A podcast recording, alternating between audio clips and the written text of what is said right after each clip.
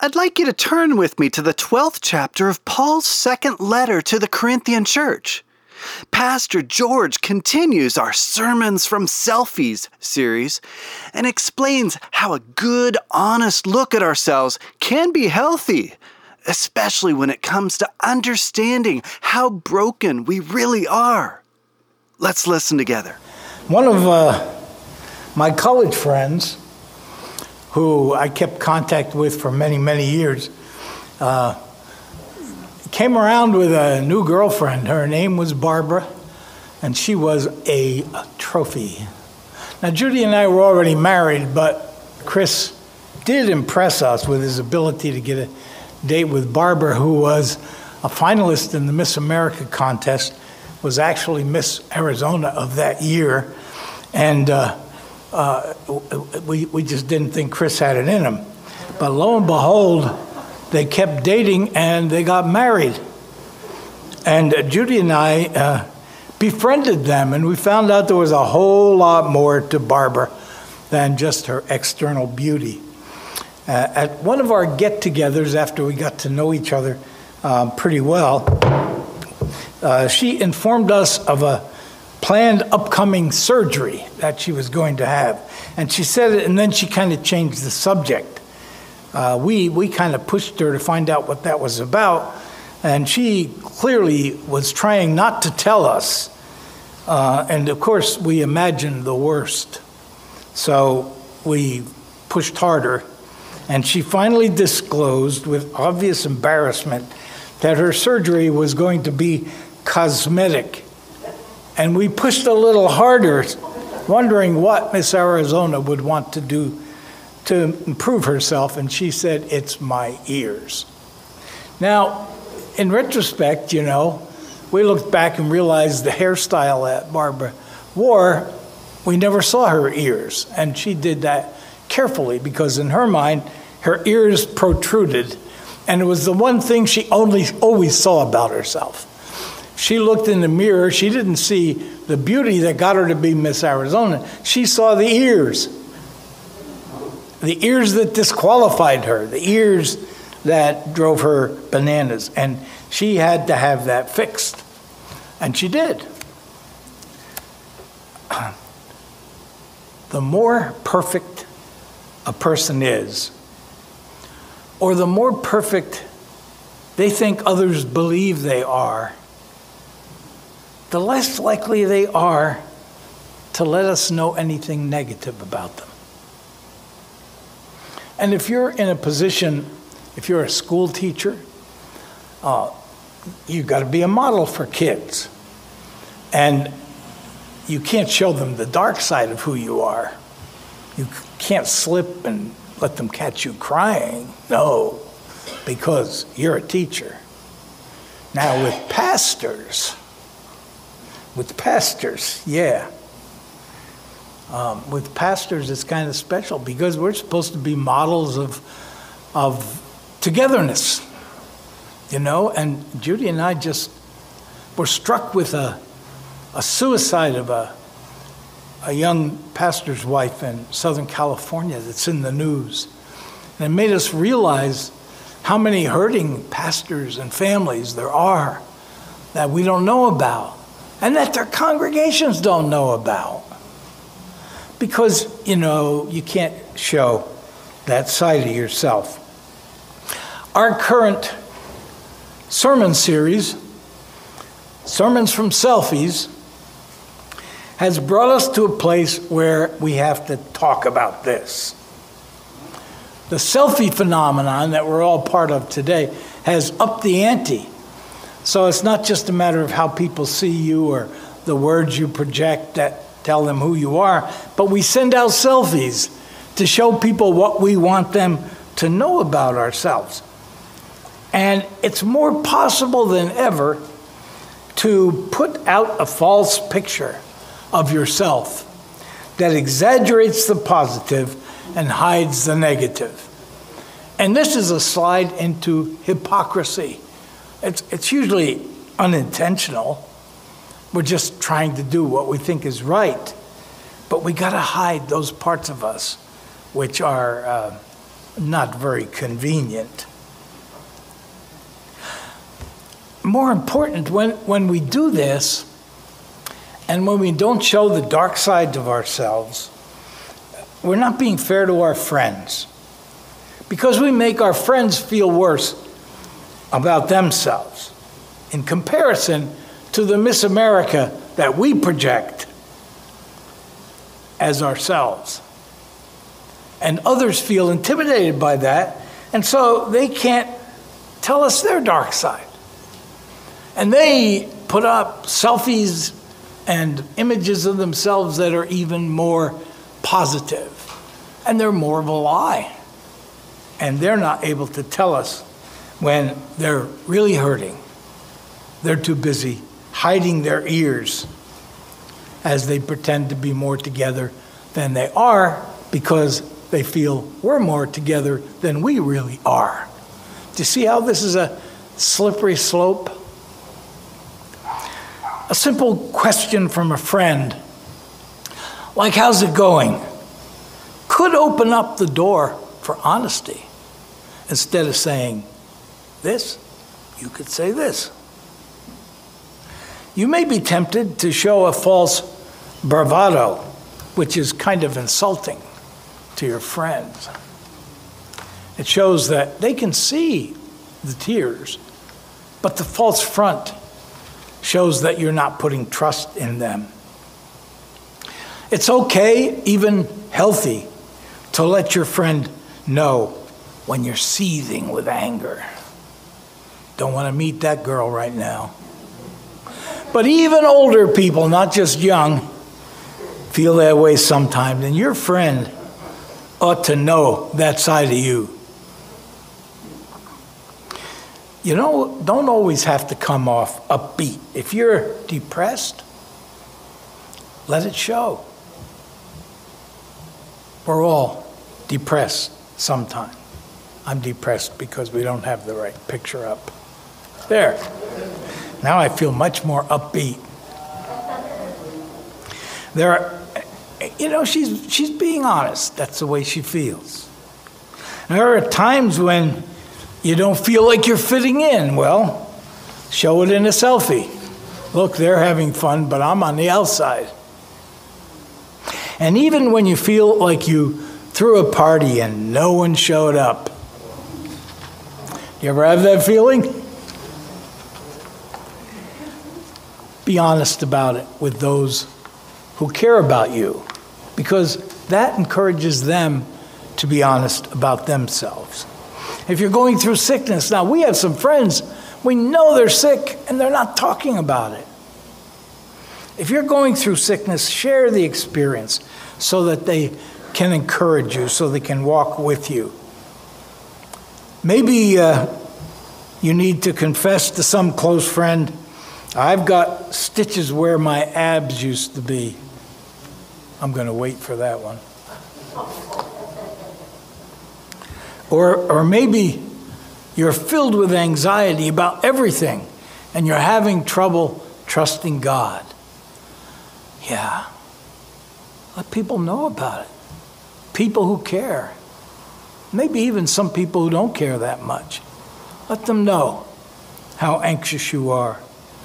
And sometimes, even an honest vacation selfie would be entitled, Even a change of scenery doesn't help right now. Or maybe you can identify, you can't identify what's going on, but you just feel like you're falling apart. It's okay to say that. In fact, it's important to say that to some trusted friends. Don't lie with selfies, pretending that you're okay when the truth is you're feeling like a loser. Even if you can't make a proper L because of the arthritis in your fingers. Hopefully, you have friends who will accept you just the way you are. And as simple as that is, it's really hard. because we want to look our best. We want to show our best. And the line between honesty and dishonesty is not an easy one. Today, I want to look at the Apostle Paul, and I want to look at some of his selfies. Yeah, the Apostle Paul took selfies. We have, uh, we have evidence of this. Uh, this picture came down uh, 2,000 years uh, from the time of Paul. Now, remember, Paul was brought up in Orthodox Judaism, and he was rigorous in his study of the law and his application of it in his own life. That's who he was self disciplined. So, in that environment, making a misstep is very taboo. It leads to personal guilt and it leads to people kind of drawing back a little bit. So, it was not natural of Paul to reveal the dark side. In fact, here's an example of where he posted a selfie of his pedigree. It's found in Philippians chapter 3. I'm going to read to you. Even though, beginning with verse 4, even though I too have reason to be confident, for confidence in the flesh, if anyone else has reason to be confident in the flesh, I have more. Now he's going to give us his spiritual pedigree. I was circumcised on the eighth day. Well, that's what you're supposed to be if you're in a solid Jewish family. A member of the people of Israel, of the tribe of Benjamin. He knew what his ancient tribe was. A Hebrew born of Hebrews, not one of those secularized Jews who assimilated into culture. My people were, were separated and proud of their Judaism and they uh, were a Hebrew, and he is a Hebrew of the Hebrews. By law, it was a Pharisee. Now, you know from the interaction with Jesus that Pharisees were really, really strict. And part of their strictness was to impose it on others. And that was Paul's heritage. And on top of that, in verse 6, it says, As to zeal, I'll show you how zealous I was. I persecuted the church. Now, that sounds like a bad thing. But in the eyes of first century Orthodox Jews, that was a good thing because the church were misleading people. And as to righteousness under the law, blameless. Well, there's a guy, I mean, I'm intimidated. I'm, there's a guy, he invites me to come to his church, but there's no way I'm going to be as good as him. I mean, the, the bar is too high. And on, on top of that heritage, Paul was a leader. I, I, I don't think it's possible for us to imagine the position he was in. There was no established church, there were a group of people. And Paul was not even one of the 12 apostles who Jesus passed the message on to. He was someone who later became an apostle. He was not an eyewitness. He had never met Jesus. And here he is as a leader, and in fact, in many parts of the world, the key leader of the church. And as a leader, he had to be perfect, right?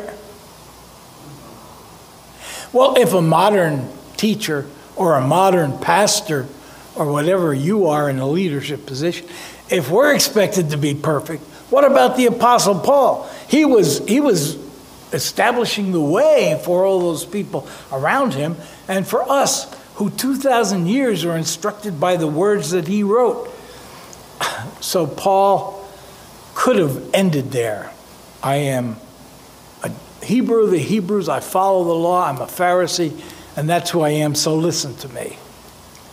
But Paul knew there were other sides to who he was. And I am amazed. In fact, in preparation for this sermon, I, I was surprised to find how many negative things Paul says about himself. And in our day, these would be like selfies. But he's putting them in a letter that was going to churches from their leader. He didn't know that 2,000 years later we'd be reading them as scripture. But he, he was willing, in fact, more than willing, he seemed to be anxious to talk about the negative selfies. Show them to people. Let me give you a few. We're going to zoom through a number of items from his letters and notice the way in which he exposes his dark side, his weak side, his fumbling side. 1 Corinthians 15 9. I am the least of the apostles, unfit to be called an apostle, because I persecuted the church of God. By the grace of God, I am what I am, and his grace toward me has not been in vain. On the contrary, I worked harder than any of them, though it was not I, but the grace of God that is with me. Paul's sense of being, as he says in another place, an apostle born out of due time, that sense made him run to catch up. And, and there's a sense in which Paul is saying, I'm, I'm never going to feel good enough to be an apostle. 2 Corinthians 2 4. I wrote, this is his second letter to this church, and it comes out of difficult circumstances. But I wrote to you out of much distress and anguish of heart and with many tears. Now, Apostle Paul should be saying, I wrote to you out of apostolic authority with the righteousness of God behind me. That's not what he says. I wrote to you out of much distress and anguish of heart and with many tears, not to cause you pain, but to let you know the abundant love I have for you. Ephesians 3 8. Not only the least of all apostles, but listen, I am the least of all the saints. But this grace was given to me to bring the Gentiles the good news. 1 Timothy 1:15 This saying is sure and worthy of full acceptance that Christ Jesus came into the world to save sinners of whom I am foremost. But Paul, your sins are forgiven, you're righteous before God. No. I'm reminding myself and you that I am the worst sinner around. Okay. That's my leader that I'm supposed to follow. In Romans 9, verse 1, I'm speaking the truth in Christ. I'm not lying. My conscience confirms it by the Holy Spirit. I have great sorrow and unceasing anguish in my heart. Now, people who are confident of where they stand, they don't talk like that. I mean, he, he should be talking with assurance and authority, but here he's talking from great sorrow and unceasing anguish in my heart. Well, now remember, this is a man. This is a man's man, and men don't talk about having anguish in their heart, right, men? That's, that's women talk about that stuff. We don't have those feelings. Paul, listen, his last speech in Acts 20, just before he went to be a prisoner in Rome, I'm going to read this to you, parts of it, in verse 8, verse 18, Acts 20. You yourselves know how I lived among you the entire time from the first day I set foot in Asia, serving the Lord with all humility and with tears enduring the trials that came to me through the plots of the Jews. Skip down to verse 22. Now, as a captive of the Spirit, I am on my way to Jerusalem, not knowing what will happen to me there. Where's the assurance? Where's the bravado? Where's the confidence of the leader? No, he's got doubts. He's got doubts and he's honest about it. And then, verse 23 except that the Holy Spirit testifies to me in every city that imprisonment and persecutions are waiting for me. Wow, this is the inspiring leader.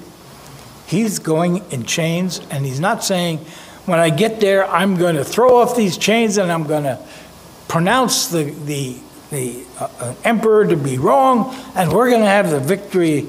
No, he says, imprisonment, persecutions are coming. Verse 31 Therefore, be alert remembering that for three years I did not cease night or day to warn everyone with tears.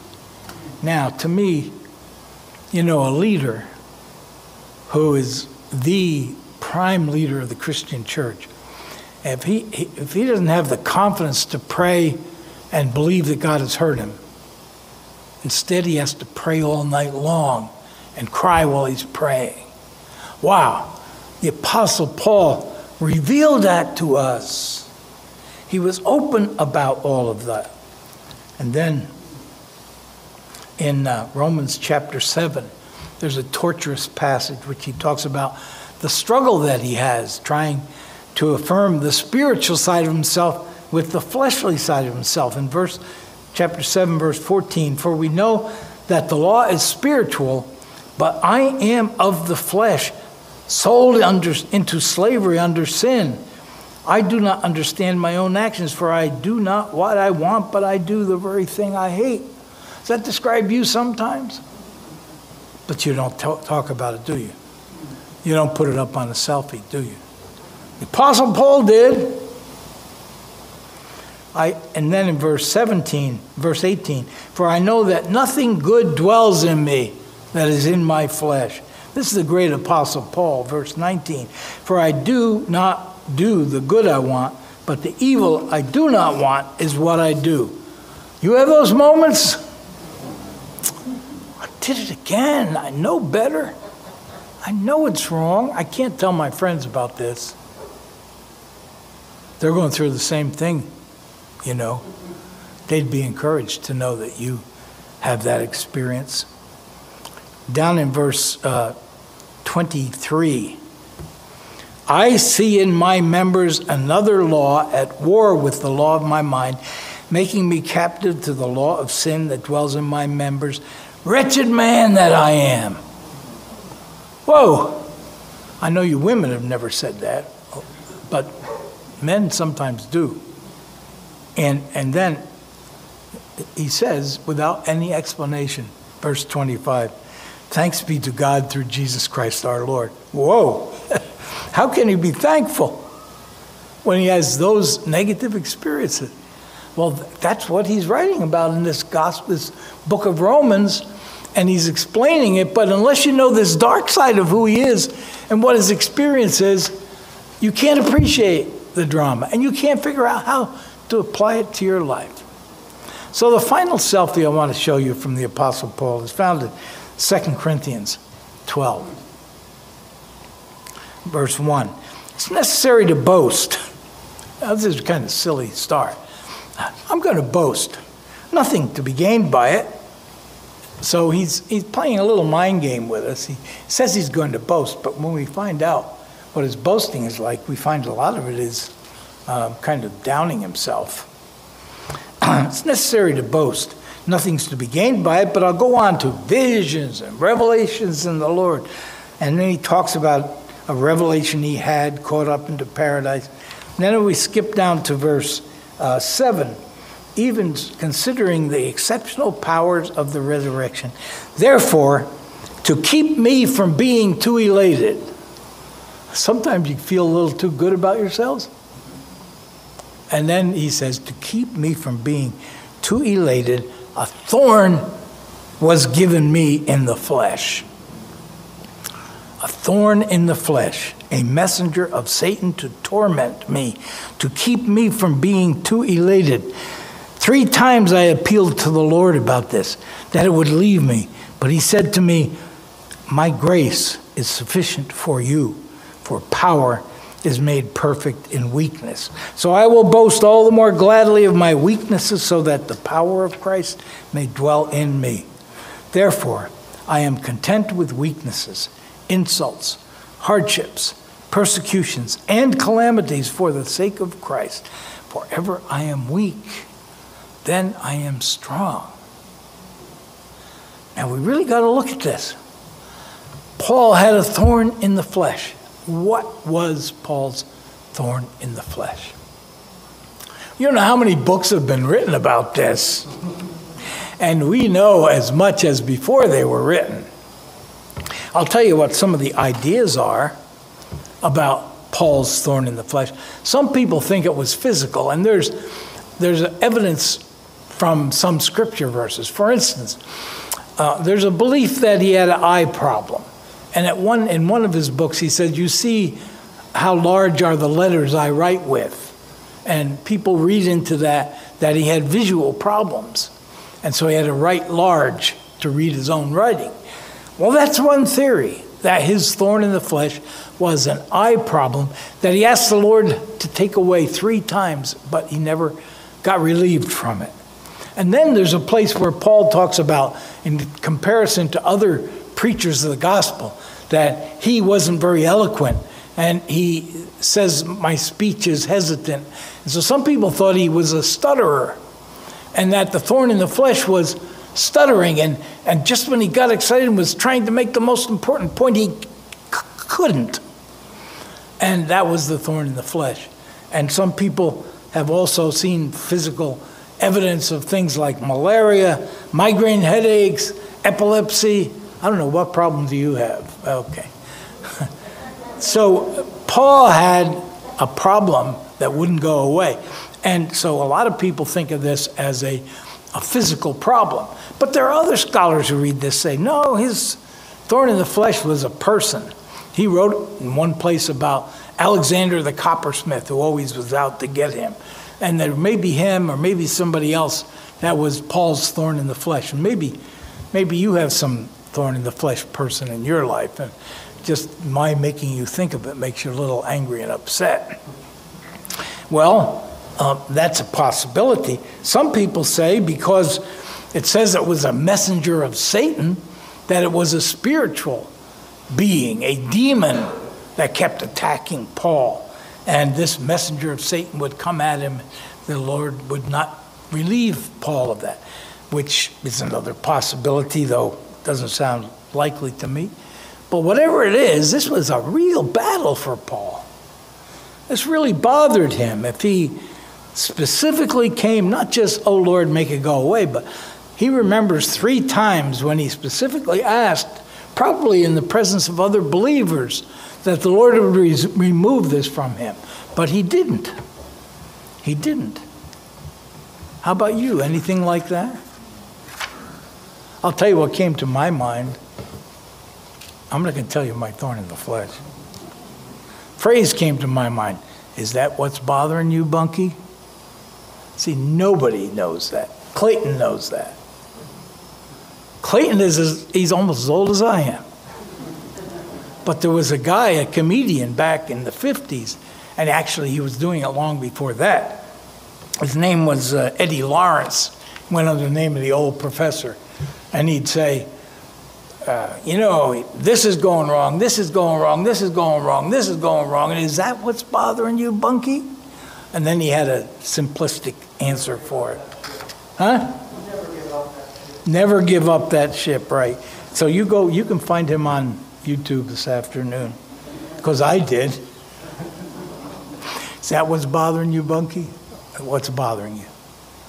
You got protruding ears, Barbara? You got a thorn in the flesh?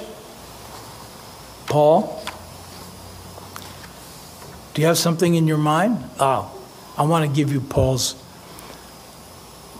Paul's uh, recipe for dealing with this. Okay, first of all, if you can identify your thorn in the flesh, that's a good thing.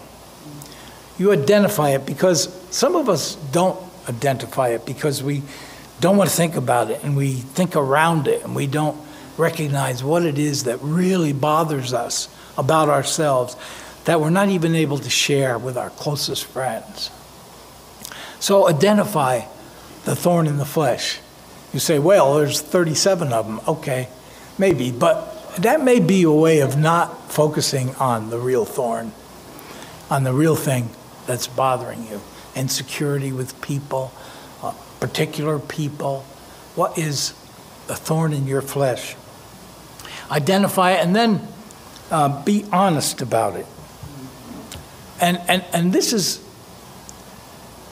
honesty is not just beating yourself and, and saying, oh, I'm awful, I'm awful, as Paul did when he said, wretched man that I am. But then he quickly recovered. He put it in context. So honesty is not only seeing the thorn in the flesh, but it's also seeing the roses that are blooming in your life. So honesty is, is whole person honesty. So you put the thorn in the flesh in, in the context of your life be realistic about it. Because if you're all thorn, you're not going to be a friend to anybody. The third thing is share it. Now, when I put this down, I immediately kind of corrected it with don't hide it. And the reason I did that was because there's some people who all they do is share about their thorn in the flesh. And they get old pretty fast. And you get to almost, you could tell their story before they tell it to you. So I don't want to be that kind of person. But I do want to share honestly about the weaknesses I feel, the, the, the, the times when I'm worn out and I just don't have the strength for something else. I want to share that with key people, not with everybody, with people that are trusted friends. Otherwise, they're not going to be honest with me. And we need each other. And then the, the fourth thing that occurred to me from Paul's uh, words is to uh, see it through God's eyes. And isn't that what he was doing when he finally heard the word of the Lord? My grace is sufficient for you. My power is made perfect in weakness. For Paul not to have these weaknesses would be to limit God's power.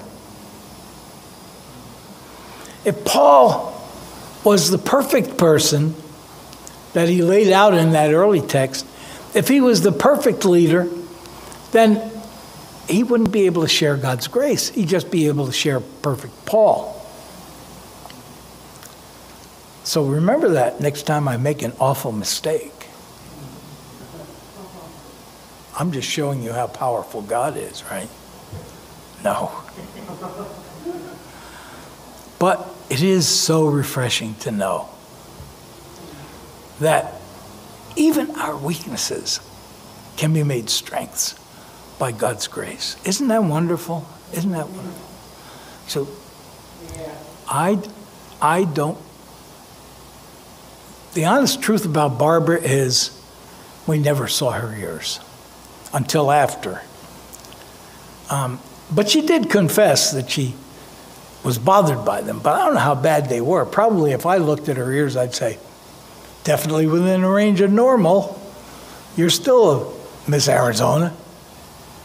But we never saw them. Next time we were with them, she had bandages on her ear. So we know she had it done. She discovered a lot of other imperfections in her life afterwards, which became more important. But she couldn't help but focus on those ears. And Paul had a fixation with his thorn. And we can get stuck on the thing that's sticking us. We can get hung up on it. And that's why it's good to share our thorns in the flesh so that others can reassure us and help us to see, see them in context and help us claim the grace of God. So let your selfies be honest. Show people who you want to be, but also show them the trouble you're having getting there. And let's embrace the fact that we're all on a journey together under the grace of God. Father, we pray that you will help us to take these messages to heart, to find out what it means in our individual lives, and to trust you for the growth that we need to take right now and to blossom more as agents of your glory. This is our desire, Lord, and we pray it in Jesus' name. Amen. We meet in Altadena every Sunday morning at 11 a.m. Pacific both in the sanctuary and on YouTube.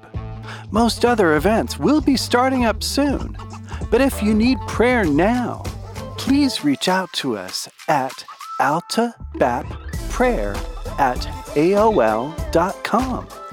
And again, as always, we pray God's blessings on you this week.